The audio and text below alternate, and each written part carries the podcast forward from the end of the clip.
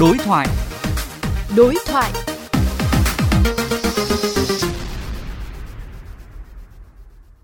Thưa quý vị và các bạn, không riêng sự việc xảy ra ở bệnh viện Tuệ Tĩnh mà tại thành phố Hồ Chí Minh và một số tỉnh thành phía Nam, nhiều bệnh viện mới chuyển sang tự chủ cũng đang đau đầu với bài toán lương thưởng cho nhân viên y tế sau một năm quá áp lực vì dịch bệnh.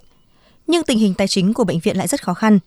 Điều này tác động ra sao đối với đội ngũ y bác sĩ, nhất là trong bối cảnh họ vẫn đang phải tiếp tục căng mình chống dịch? Phóng viên Quách Đồng đối thoại với Phó Giáo sư Tiến sĩ Nguyễn Đức Lộc, Viện trưởng Viện Nghiên cứu Đời sống xã hội về nội dung này. Thưa ông, ông đánh giá như thế nào về những khó khăn khi các bệnh viện chuyển sang tự chủ, nhất là trong điều kiện dịch bệnh như hiện nay, đội ngũ y bác sĩ rất cần sự chăm lo và động viên thường xuyên.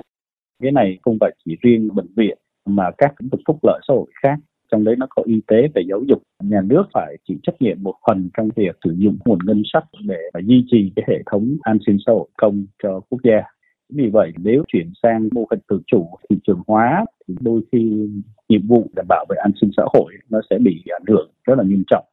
Nó không chỉ là câu chuyện của dịch bệnh, mà là cả điều kiện xã hội phát triển một cách bền vững. Bởi vì chuyển sang cái mô hình cơ chế tự chủ thì nó tạo ra một cái áp lực rất là lớn cho chính đội ngũ y bác sĩ và cả những người bệnh nữa cũng phải trả chi phí tương ứng để bù vào những cái khoản thu chi như vậy. Chúng ta cần phải cân nhắc có những cái lĩnh vực có thể chuyển sang tự chủ nhưng có những lĩnh vực thuộc dịch vụ công nhà nước cần phải giữ vai trò điều tiết còn nếu không nó sẽ rất là nhiều khó khăn trong việc đảm bảo an sinh xã hội. Về mặt chính sách chúng ta cần làm gì để đội ngũ y bác sĩ yên tâm công tác?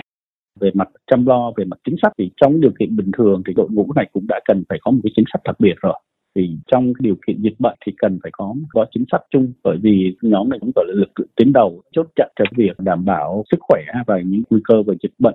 và trong thời điểm rất quan trọng, chúng ta cần phải có những chính sách tương ứng để người ta an tâm, bởi vì đại dịch nó còn kéo dài chúng ta cần phải giữ đội ngũ y bác sĩ cho nhiệm vụ quốc gia này. Xin cảm ơn ông.